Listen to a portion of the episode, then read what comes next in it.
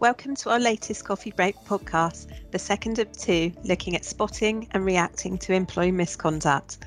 Our first podcast looked at some of the warning signs that businesses should look out for and the steps employers can take in the background. Today, we're discussing in more detail the legal remedies and options available to employers if a problem does arise. I'm pleased to be joined again today by Peter Shepherd, a partner in our disputes team with particular expertise in this area.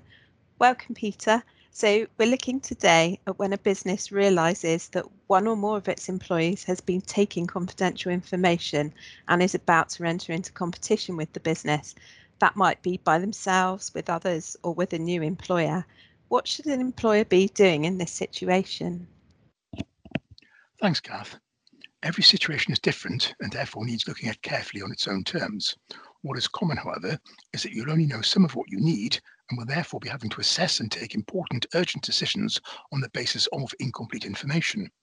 Your understanding is developing by the minute, and if you seek an ex parte injunction, you will need to make full and frank disclosure, i.e., getting your evidence accurate and balanced, and possibly give an undertaking on costs. This certainly concentrates the mind.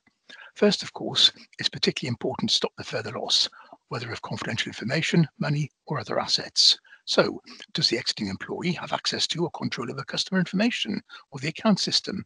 Even if not, you may well need to put in extra safeguards as they may not be working alone.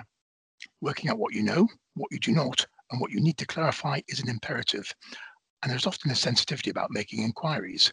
Is it appropriate or sensible to speak to other employees or even customers? Or might that make things worse or cause unwelcome publicity? No one wants to have their problems broadcast to the wider world if they can help it.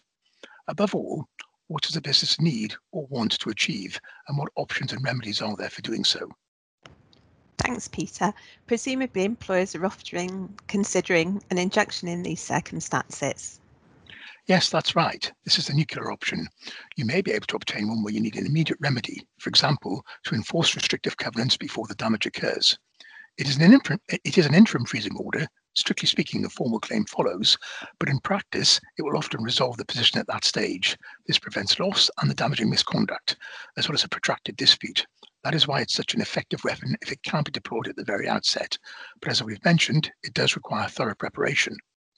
In the most serious of situations, the, the, injunction could be obtained within a matter of hours.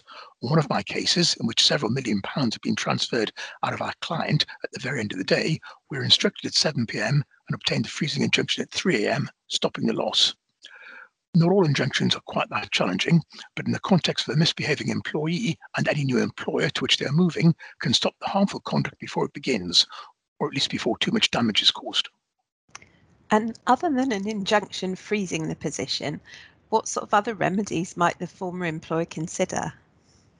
First and foremost is the enforcement of restrictive covenants, and these, of course, can come within an injunction. These are most commonly in an employment contract, but do not forget other possible helpful restrictions. They may be in other commercial documents, a share purchase agreement, an investment agreement, or a franchise agreement, and so on. Indeed, these can often be wider and easier to enforce, certainly against more senior employees. Yeah, thanks, Peter. That's a good point. The courts can often take a tough line against restrictions in employment contracts that are too wide, and this often makes them wholly or partially unenforceable. Yes, that's right. And other remedies to consider from the outset are damages in relation to loss of profits and any other loss coming out of the misconduct, the cost of retaining and replacing staff, of the investigation, and so on. There is also the possibility of seeking an account of profits, i.e., gained by the wrongdoer if things have got run that far, and customers and business have been lost.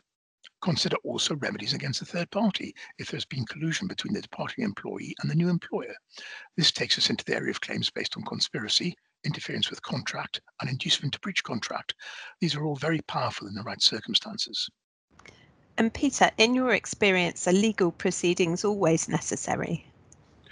No, and the objective is always to try to resolve things as quickly and cost effectively as possible. If the business discovers the problem soon enough, letters to the departing employee and the new employer pointing out the restrictions and requiring undertakings may suffice. In the majority of our cases, we actually succeed at that stage.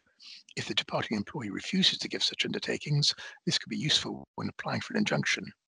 And sometimes the new employer was unaware that the employee is acting wrongfully and will put, put a stop to it themselves. And what should an employer be aware of in terms of preparation? Above all, keep calm and establish the relevant facts and available options. Another important step is to ensure that legal privilege is properly in place from the very outset. Involve your lawyers. This can be very important in more sensitive and complex matters, especially if there's going to be an investigation. They may also need to involve forensic experts, for example, to check computer systems. One of the possibilities on an injunction is an order for access to the devices and accounts of the rogue employee and possibly the company to which they are moving. Overall, the key is do not delay. Speak to your lawyer immediately the situation can often be retrieved and loss avoided altogether, which is obviously the best outcome. Many thanks, Peter, for joining us today. As you say, it's important that employers act quickly when an employee is taking confidential information or entering into competition. So it's been really helpful to run through all this with you. Thank you to everyone for listening, and please do get in touch with Peter or myself if you have any queries on the issues discussed today.